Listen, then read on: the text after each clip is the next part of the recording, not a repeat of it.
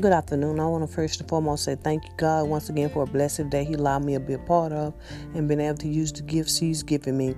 And on yesterday, I said I wanted to start a series about mental illness in our kids. However, God hasn't spoken to me just yet about what I need to say. And so I would, thought I would share what I've read in my devotional on today.